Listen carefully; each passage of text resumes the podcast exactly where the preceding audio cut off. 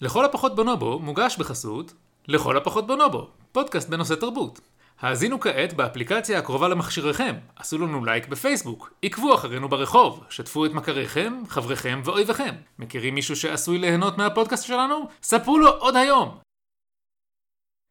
רשת אתר מציגה לכל הפחות בונובו, פודקאסט בנושא תרבות, עם ניצן פוזנר ויונתן לזר תלם.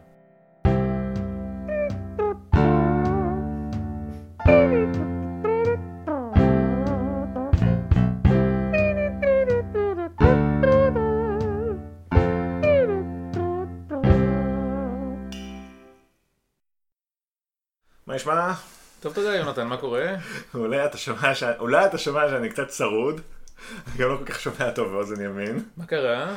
אז uh, שלשום ישבתי עם אשתי האהובה, והיא פתאום הסתכלה בפייסבוק שלה ואמרה לי איזה קטע, עשר דקות הליכה מהבית שלך, שלנו, מחר, uh, יש הופעה של טיפקס, ועוד בחינם. טיפקס, הלהקה? כן, להקת טיפקס. הם לא התפרקו? אה, לא, הם התאחדו לפני כמה שנים, הוא אפילו התייחס לזה אה, בהופעה, קובי. אז הלכנו. אה, זה היה די נחמד, כי הגעתי כאילו איזה עשר דקות לפני שההופעה התחילה, ופשוט היה מקום בשורה השנייה של ההופעה, וזה היה בחינם.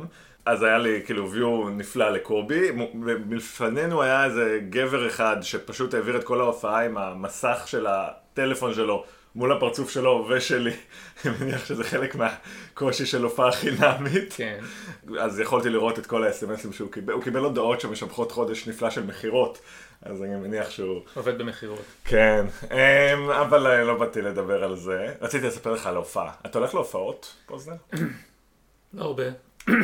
גם אני לא כל כך. כן. כנראה פחות ממך אפילו. אני, אני, אני אוהב מוזיקה, אבל אני שונא שההופעה הורסת לי אותה. אז אלא אם כן זה משהו שאני ממש מרגיש שאני צריך ללכת אליו, אז אני שומע את המוזיקה בבית. Um, למה הכוונה ההופעה הורסת את המוזיקה? אתה יודע איך אני שונא את כל האנשים שהם לא אני? לא, אני לא, לא שמתי לב לתופעה הזאת לגביך האמת. אני, לפעמים אני מרגיש שכאילו בהופעה... אם אני, אם אני שומע אלבום מוזיקה בבית, אני יכול לשבת ולשמוע את האלבום. והרבה פעמים כשאני בהופעה, אז מה שבאמת עובר לי בראש זה, אוקיי, אני מקווה שיש רק עוד שיר או שניים, כי אני רוצה הביתה. אני, אתה צוחק, אבל אני בטוח שזו תחושה שהרבה מאזינים יכולים... אה, כן, האמת שיצא לי הרבה פעמים להיות בהופעות, אפילו בהופעות שחיכיתי להן שנים, אני חושב שכאילו יצא שקרה לי שאמרתי, טוב, הספיק לי? והאמת שאחד הדברים שאני רוצה לשבח בהופעה של טיפקס אתמול, זה שהספיק לי פחות או יותר כשהיא נגמרה. שזה כאילו... אה, זה, זה ניסיון, אתה יודע, של הלהקה. אז, אז אני רוצה להגיד, יש משהו... קודם כל, תראו, ההופעה התקיימה במנהל קהילתי, בית הקרן. והרבה מאוד אמנים, כשהם יגיעו להופעה חינמית כזאת, לקהל אולי יחסית יותר מבוגר, אתה יודע, מי גר בשכונה הזאת? כל מיני משפחות צעירות. אה, אני ואשתי, הסתכלתי מסביב, אני ואשתי היינו יחסית מבוגרים, יחסית צעירים, סליחה. אפילו היה כזה שתי שורות של זקנים כזה שישבו מקדימה, כאילו, הגדר אה, שבינינו לבין הבמה, זה היה נוצר תווך כזה. בתווך הזה היו איזה שתי שורות של אנשים מבוגרים שאין להם כוח לעמוד. שמרו להם מקומות. כן, כן, אפילו היו שם כמה אה, מבוגרים שרבע שעה לפני הסוף כבר לא, לא יכלו לעמוד בזה ופשוט קמו והלכו. עכשיו, יש הרבה אמנים, וזו תופעה שהיא מאוד ניכרת נאמר בהופעות של יום הסטודנט, שהם פשוט זורקים, כאילו עולים לבמה אה, שיכורים, לפעמים מסטולים, מזייפים, לא משקיעים יותר מדי בהפקה, הם באו לעשות את הכסף וזה. ו- וזה פשוט לא, כאילו, אני עמדתי, אני הרגשתי כאילו אני נמצא בהופעה בסקאלה הרבה יותר גדולה ממני, גם כיוון שהייתי כל כך קרוב, אז לא ראיתי כל כך את המסביב. כן. וה... ההפקה הזאת הייתה פשוט מושלמת. כל ההיבטים של אה, בימוי, של קוריאוגרפיה, של אה, תאורה, של סאונד, של... אה, היו כאילו, יש כל מיני עצירות לבדיחות או לסיפורים כאלה, הכל היה מתוזמן, מושלם. ההלבשה הייתה פשוט אהבה לעיניים, כל אחד מהם הייתה לו איזו תלבושת מרתקת באמת. והמוזיקה טובה. עכשיו, יש, היה מעין שילוב כזה של אה, נוסטלגיה יחד עם uh, כניסה לכל מיני uh, דברים חדשים, כי זאת להקה שעדיין פעילה, הם מוצאים אלבום חדש בקרוב בשם עבודת כפיים. אה, וגם הם השקיעו בשירה, הם, הם, הם לא זלזלו, כאילו, ו, וקובי עוז, הוא פשוט עומד שם על הבמה במשך כאילו, משהו כמו שעתיים, וכל הזמן קופץ, ממש קופץ. בן כמה אתה יודע? אה, הוא בטח מתקרב ל-60. לא, אתה מפספס באיזה שני עשורים. אוקיי. לא, בערך, הוא ב... לדעתי הוא סביב ה-45, אם אני לא טועה. אה, היה לו לפני כמה שנים את האלבום הזה שהוא הוציא עם כל מיני אה, פיוטים של סבא שלו. אחד השירים, הוא הופיע בהדרן. האמת שהשיר הזה ממש ממש ריגש אותי. יש איזה, וגם את קובי, האמת. אתה רואה, יכול לראות שהוא עומד שם והוא שר את השיר הזה, הוא מספר קודם כל את כל הרקע לשיר, שכשהוא... הוא כתב אותו והלחין אותו בעצם, איבד אותו יותר נכון, כי יש שם גם ממש קטעים של סבא שלו, אה, כשהוא היה בן 40. הוא, זה היה מעין פיצוי שלו אה, לעצמו על זה שכשהייתה לו בר מצווה, וסבא שלו היה לו נורא חשוב שקובי ילמד לבר מצווה, וקובי קצת זלזל, והוא כל השנים אה, מסתובב בעולם עם הרגשה כזאת של... אה, שיש לו חוב שהוא לא... לא- לא שהוא. פספס, שהוא הפסיד הזדמנות אה, לרגע שהיה יכול להיות מאוד אה, יקר לו שנים קדימה. אה, הוא אומר שהסיפור הזה קרה סביב משבר גיל ה-40 שלו, אז... אוקיי, אז כן, אנחנו- פספסתי, אוקיי. אנחנו נבדוק. מתנצל בפני קובי, אני הנחתי שהוא אה, מבוגר שנראה צעיר לגילו, הוא לא נראה בן 60 או משהו. אלוהי, אם אתה שומע תפילתי, אולי אפשר למסור דש לסבא שלי. תגיד לו שהמתינות הספרדית שבה הוא דגל, התחלפה בקנאות, קיצוניות. אבל למרות הכל הסובלנות רוכשת מתחת לפני השטח תראה לאט לאט אנשים יוצאים מהמתח ורוצים בסך הכל להיות ביחד בבית הכנסת הגדול הזה שנקרא ארץ ישראל פה כולם מוזמנים להביט אל השמיים אבל העניין הוא, אני, ההופעה הזאת ממש חיזקה את ה... מה שאני חושב שנים כבר על טיפקס, שזאת להקה שאף פעם לא זכתה להכרה שהיא ראויה לה. יש משהו אה, כל כך מיוחד בכתיבה, בלחן, בעיבוד של קובי עוז ושותפיו לדרך, שאף אחד אחר בארץ לא יודע לעשות. וזה בא בכמה היבטים. קודם כל, הבן אדם כותב שירי אהבה שמרגשים ומצחיקים בו זמנית בצורה שהיא בלתי רגילה. הוא, הוא, לא, הוא לא נכנס לכל הז'אנר הזה שהוא לפחות אה, נאמר לפני עשר שנים, אני, אני כבר לא כל כך אה, עוקב אחרי מוזיקה עדכנית, יחד עם הגיל זה קורה, אבל אה, כשהיינו לפני עשר שנים הז'אנר השולט במוזיקה פופ, רוק הישראלית, העברית, היה כל מיני שירים מיוסרים כאלה של לבבות שבורים. כן. זה לא המיקוד בכתיבה של קובי. קובי יותר כותב על הרגעים הקטנים, הפשוטים, על הזיכרונות, אה, גם כשהוא כותב על אה, פרדות, גם כשהוא כותב על אה, אה, אהבות אה, אה, חיות ופועלות. דברים שלי מאוד קל להתחבר אליהם. עכשיו, יותר מזה, יש איזשהו שילוב כזה בכתיבה שלו, שגם כשהיא נורא עצובה, היא נורא שמחה ונורא מצחיקה. ואז אני מוצא את עצמי ממש, מצאתי את עצמי בהופעה ממש ממש מתרגש. אה, דמעות זולגות לי מהעיניים וחיוך אה, מטורף אה, נפרס לי על הפרצוף. גם אה, צריך להגיד, אה, אני נכנסתי לחופה יחד עם שיר של קובי עוז. אה, כן, בשנה ש... כן, כן, לפני. חצי שנה, אה, אתה אמור לדעת את זה, היות שהיית בתפקיד המחתן. אנחנו, אשתי ואני נכנסנו לחופה יחד עם השיר "כשאני איתך אני כמו דג". זה שיר, שרית חדד בשיר? שרית חדד משתתפת. יש להם יחד על הבמה זמרת, שמה דניאלה, אני לא זוכר מה, אני מתנצל, מקרב לב דניאלה, עשתה עבודה מעולה. זה גם, יש לה תפקיד שהוא לא קל, היא צריכה למלא את תפקיד הקול הנשי בהרבה מאוד שירים של טיפקס, שזה אומר שהיא צריכה להיכנס לנעליהן של שרית חדד, של על מזק, שתי זמרות שהן גם מאוד מוכרות, גם מאוד שונות בסגנון שלה. אז את התפקיד של שרית חדד אה, אה, היא עושה באופן טבעי קצת יותר טוב מאשר את התפקיד של על מזק. אה, אבל גם יש שיר שלה, שיר כאילו ממש שהיא הזמרת המובילה שלו, אה, חדש, מהשנה, שנתיים האחרונות, נקרא מי הפרובינציאל.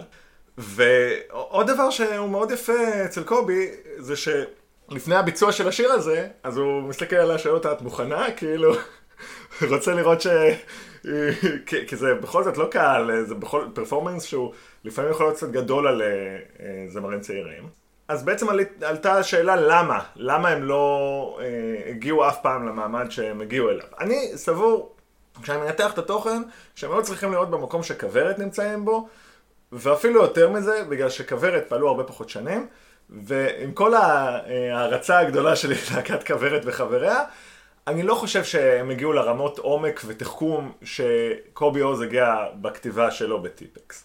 עכשיו, דיברתי איתך על זה לפני כמה שנים. Mm-hmm.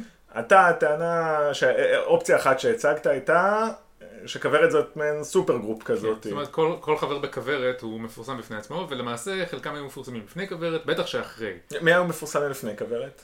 גידי גוב ודני סנדרסון היו בלהקת הנחל, אני חושב ש... אה, לא, נכון, לא להקת הנחל, בלהקות הצבאיות. בזמנו הלהקות הצבאיות היו... כן, גם הרבה מאוד מהם יוצאי להקות צבאיות. ואני חושב שאתה יכול, מה השם של החברים האחרים בטיפקס? אלון עולה ארצ'י. לא, בטיפקס. אה, בטיפקס. אני לא זוכר. אתה רואה, כי טיפקס היא כמו דייר סטרייטס. היא בעצם, היא במובן מסוים פרויקט של קובי עוז, אני חושב.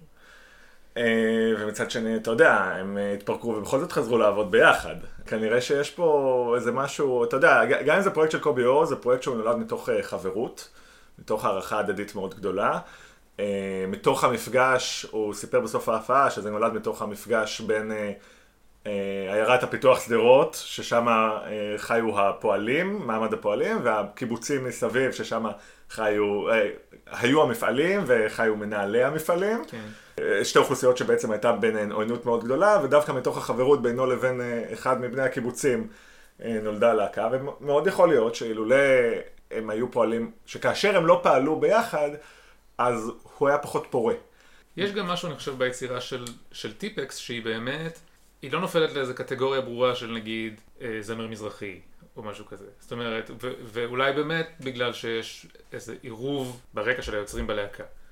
אני חשבתי, גם אני חשבתי בכיוון הזה, ו- ואני חושב שזה, אני חושב שזה קצת יותר אה, מורכב בזה, ו- וקשה שלא לחשוב שיש פה איזה עניין קצת של אה, אה, דחייה של המיינסטרים, שבשנות התשעים היה מאוד, מאוד, עדיין מאוד מאוד אשכנזי, כלפי, אשכנזי ומאוד ממוקד במטרופולין תל אביב, יש שאומרו שגם היום הוא כזה, אם כי היום הוא קצת יותר אה, נגיש, זאת אומרת, גם אחד השירים החזקים בעיניי של טיפקס, זה שיר... של, אה, שנקרא למה הלכת ממנו, שמספר את קורותיה של אה, בת אה, עיירה שהחליטה לעזוב את העיירה וללכת לעיר הגדולה על מנת להגשים את עצמה, בניגוד לרצון של הסביבה שלה, והוא נגמר בשיר, במילים העיירה דומעת ומתגעגעת, כל הילדים הולכים... רק מתגעגעת, כל הילדים עוזבים ולא חוזרים. למה לא עשינו, השקענו וקיווינו, ובסוף הלך.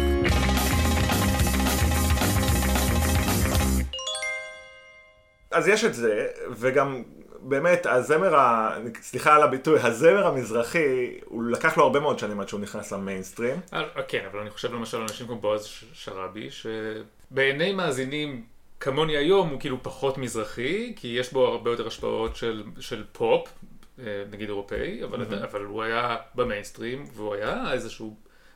ושוב, זה לא, ב... אני חושב שמה שאנחנו מכירים, מה... דיברת על המוזיקה של העשור האחרון, כן. זה לא זה. כן? לא, זה, זה גם לא מוזיקה מזרחית, זה בגדול זה פופ לטיני, שמבוצע על ידי אה, זמרים עם אה, הגייה גרונית.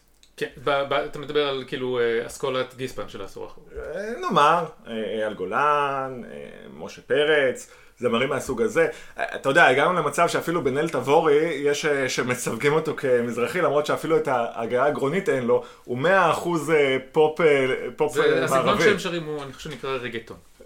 כן, אוקיי, אני, הבקיאות שלי בז'אנר המוזיקלי. אבל תראה, בצמד, סטטיק ובן אל תבורי, כן. שהם לא אחים. לא? לא הם לא שניהם תבורי, זה סטטיק ובן אל תבורי. אז הצמד הזה, אה, סטטיק, יש לו מקורות לטינים. רגע, סטטיק זה לא השם הפרטי שלו? זה, השם היחיד שלו. אוקיי. אז אה, יש לו באמת כאילו מקורות לטינים, אה, אז אתה יכול להצדיק את ההשפעה המאוד לטינית על המוזיקה שלהם. אבל זה כל הפופ, פופ, פופ, כל הפופ הישראלי, זה איזשהו עירוב כזה של מוזיקה לטינית עם מעט יסודות מזרחיים. שביחד מכונים אצלנו פה מזרחית בגסות.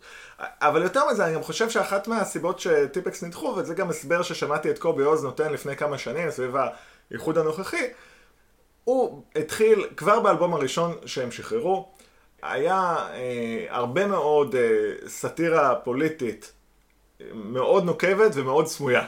הם, הם, הם מאוד דואגים בהופעה שלהם לשים את המילים לשיר, לשירים, להקרין אותם על המסך מאחורה, כדי שהקהל יוכל לשיר איתם. ואז בזכות זה הייתה לי הזדמנות קצת אה, להתעמק במילים של שירים שפחות הצלחתי לעקוב אחריהם כן, בעבר. אני, אני רוצה, אני כמעט, אני לא בדיוק אספיילר אותך, אבל אני רוצה להגיד שאחרי שאתה סיפרת לי בפעם הראשונה את התיאוריה שאתה הולך להציג, אני הקשבתי מחדש לשירים של טיפקס, והבנתי שפספסתי הכל. אה, כן, מה, מה למשל? למשל, השיר יש לי חברה. כן, שיר מדהים. אז אתה, אתה צריך להסביר. אה, אה, אה, לא, תסביר את זה, אני לא חשבתי עליו דווקא עכשיו. בוא תספר אתה. אמ, זאת אומרת, השיר יש לי חברה הוא כאילו, הוא כאילו, הוא שיר כאילו רומנטי. אבל, אבל תקשיבו למילים, אני, אני עכשיו לא בדיוק בראש שלי, אבל כן יש לי חברה, אני אוהב אותה ומשתדל תמיד להיות איתה, זה שיר קצת על גבר, אה, אה, ביישן. אני, אני, לא רק שתלטן כזה. אני, אני לא חושב שזה שלטן, אני, אני חושב שזה שיר על גבר שיש לו חברה ראשונה, וקודם כל הוא מאוד מאוד גאה בעצמו, הוא גם בהופעה הוא אומר, אני רוצה לחגוג את הזכות של כל אחד שתהיה לו חברה. הוא כל כך uh, מתגאה בזה שהוא, שיש לו, שעשה את זה. והוא הולך ככה ברחובות כמו איזה קזבלן כזה, עם uh, ז'קט מאור, uh, כמו חיוך אדום, כמו, לא, התבלבלו לי קצת המילים. אה, אה, אה, לא, אבל הוא גם מספר ספציפית על השיר הזה גם, שמה שהוא עשה פה זה לקח את האקורדיון, כלי נגינה שכאשר אתה מאזין לו, הדימויים שאתה חושב עליהם זה דימויים, דימויים של חקלאות, של התיישבות, של כל הדברים הללו שהיו רחוקים מאוד מקובי אוז, או אפילו סלד מהם, והוא החליט לקחת את הכלי הזה ולעשות ממנו הכי שכונה שהוא יכול. עכשיו, אני דווקא מאוד אוהב את השיר הזה בגלל הדברים הקטנים שלו. אני חושב שהשורות, אה, אה, יש לה אף עיניים תואמות. היא לועסת מסטיק בריח של מנטול. אה, היא לובשת, גרב, שמה גרביונים, רכבות חוצות. זה, זה שורות מבריקות, זה כאילו, זה לא שיר על אה, שלמות. זה, ש, זה שיר על אה, איזושהי תמימות אפילו. אבל אתה יודע, אני מקשיב לשיר כמו נשיקה לדוד למשל. שיר שאני לא, לא זוכר לצטט אותו בעל פה, ויכול להיות שאנחנו אה, נשים אה, קטעים ממנו בעריכה. שיר שהוא ביקורת סופר נוקבת על החברה הישראלית ועל האופן שבו אנחנו, מח... אה, הורים בישראל מגדלים ומחנכים את הילדים שלהם, אומרים להם תקשיבו לנו, הכל יהיה בסדר, ואז שולחים אותם לכל מיני מצבים מפוקפקים כמו אה, ללכת לצבא ודברים מהסוג הזה.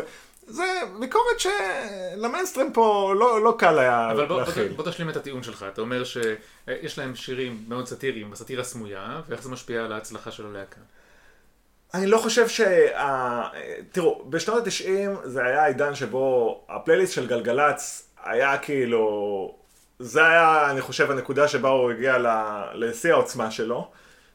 הוא כאילו, שמה פתאום ישבו שומרי סף שיש להם הכי הרבה כוח על אה, לקבוע מי בפנים ומבחוץ.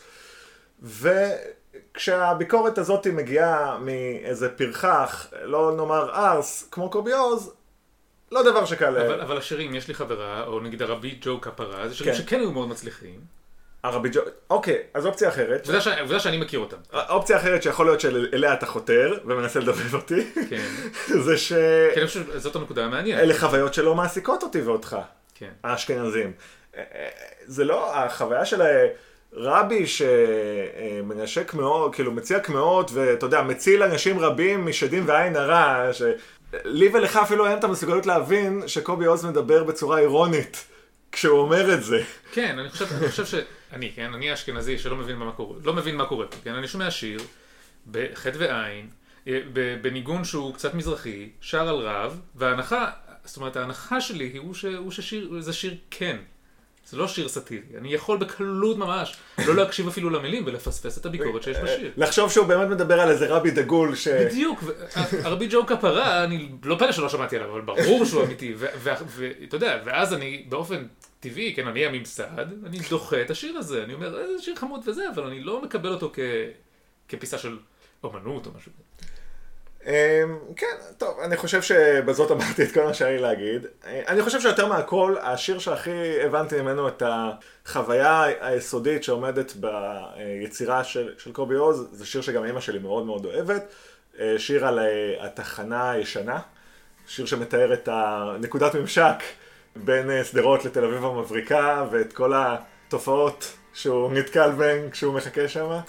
אז זהו, אני פשוט אה, נהניתי, התרגשתי בצורה בלתי רגילה. זו תופעה מאוד מאוד מיוחדת, ואני לא מאמין שהיא קרתה לי בספונטניות ובחינם. ואני ממליץ לכל אחד מכם, אה, אם אתם לא מכירים את המוזיקה של טיפקס, אז לנסות. הירידה הזו לרחוב החם הייתה בשבילי נתיב לעולם של שיכור מוכר מעל הבקר עם בוטנים וסירופ אדום של סוכר חגורה בעשר וקלטת מתנה מיץ ענבים ועיתון להמתנה קולנוע שמקרין סרטים של זימה וכובע של פרסים רקמה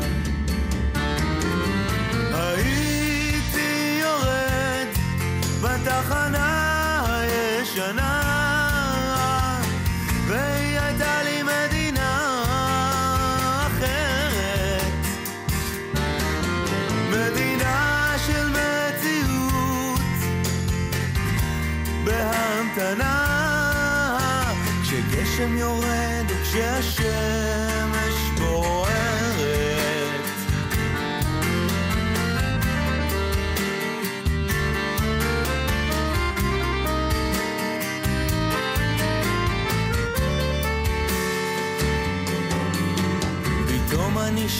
ולפעמים אני אחר. בתוך עולם צפוף וממהר בשדרות הנעליים הזולות בדוכני פלאפל עם כל התוספות. שירותים ציבוריים שרחם למרחוק נהגי מוניות שלא למדו לשתוק. שיכור ועיוור מסתכלים על העולם אברכים מרוויחים מצווה חינם בתחנה הישנה והיא הייתה לי מדינה אחרת. מדינה של מציאות בהמתנה כשגשם יורד וכשהשמש בוערת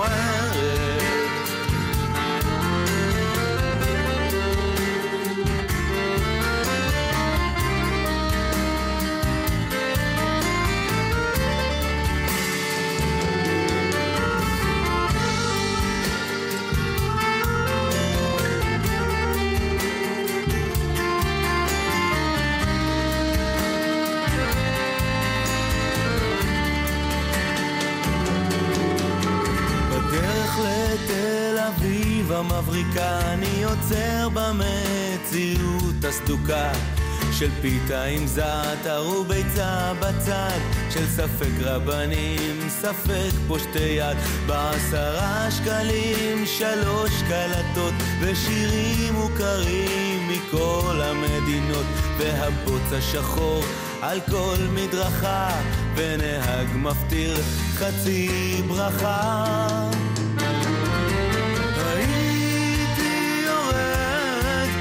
בתחנה הישנה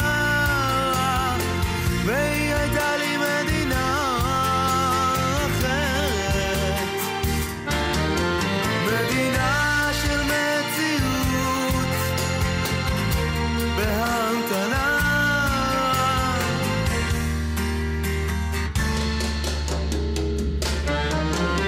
הייתי יורד בתחנה